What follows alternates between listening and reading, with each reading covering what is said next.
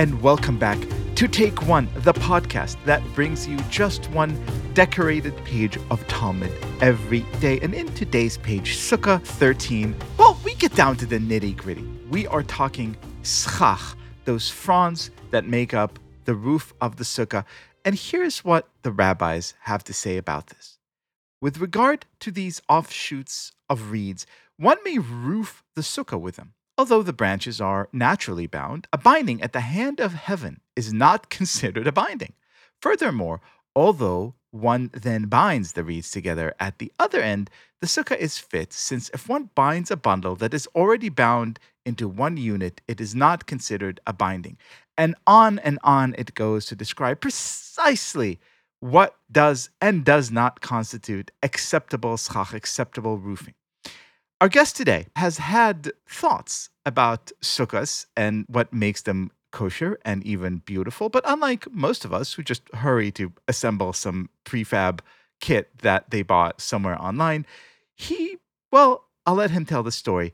He is best-selling author, thinker, man about town. Welcome to the podcast, Joshua Foer. Hello, it is great to be here with you. So, like so many of us, several years back, you observe Sukkot sort of coming around, and instead of pulling out the, the same old kit from the basement or wherever and assembling it, you do something a little bit different that ends up being a massive project in downtown New York. Tell us a little bit about Sukkah City. Basically, you know, I, I was building my first adult sukkah the first time I was living in a place that had outdoor space of my own and just kind of got really into understanding what the rules were and where they came from.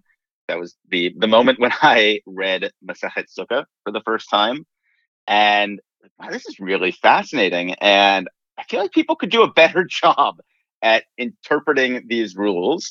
So I had this notion of like, what would happen if we gave these rules to architects? Architects love rules and right. um, parameters and liberties that can be taken inside of parameters.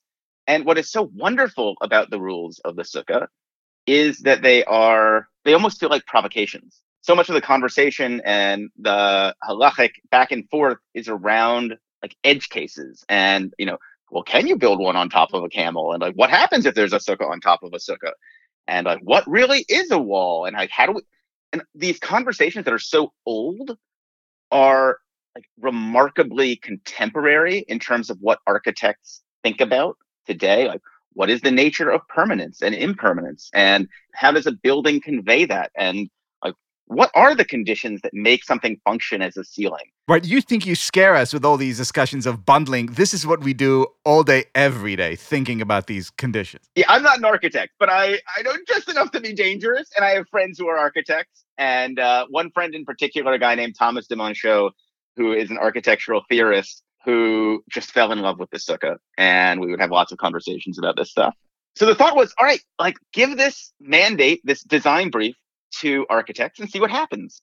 And we did that. We ended up with something like 640 architects from 43 countries, 43 countries entered Sukkah City. And the promise was if their sukkah was selected, it would get built in Union Square Park in New York City, and it would be up for two days. And it would be an opportunity for you know these architects to essentially design temporary pavilions. And temporary pavilions are like the thing that you know architects use to showcase ideas at the very edge. So there was a lot that was appealing about this to architects. We put together an all-star jury of architects and critics to evaluate the Sukkot we also had a you know an Orthodox rabbi who's on hand to like advise on the halachic questions. And 12 of those sukkahs were selected. They went up in Union Square Park for two days before Sukkot in 2010. We had tens of thousands of people come through to look at them.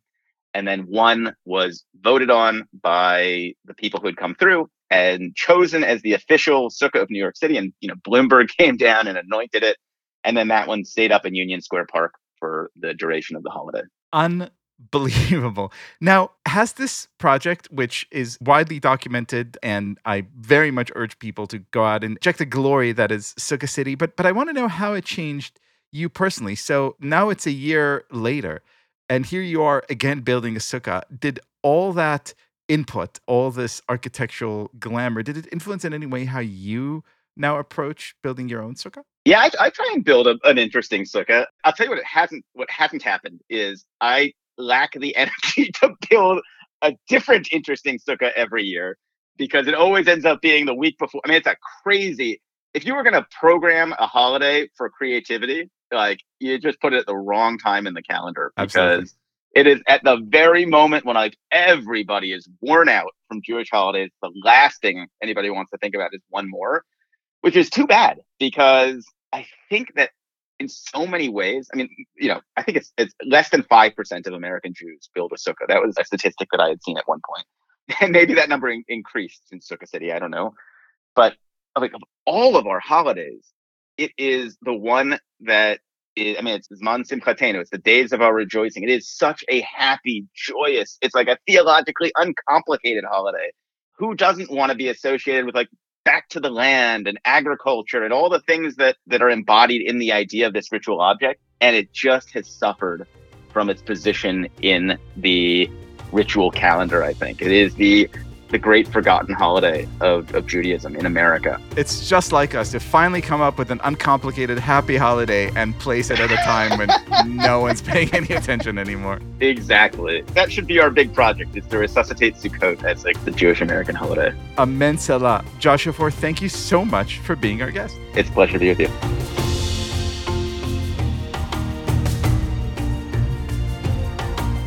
This has been Take One a production of Tablet Studios.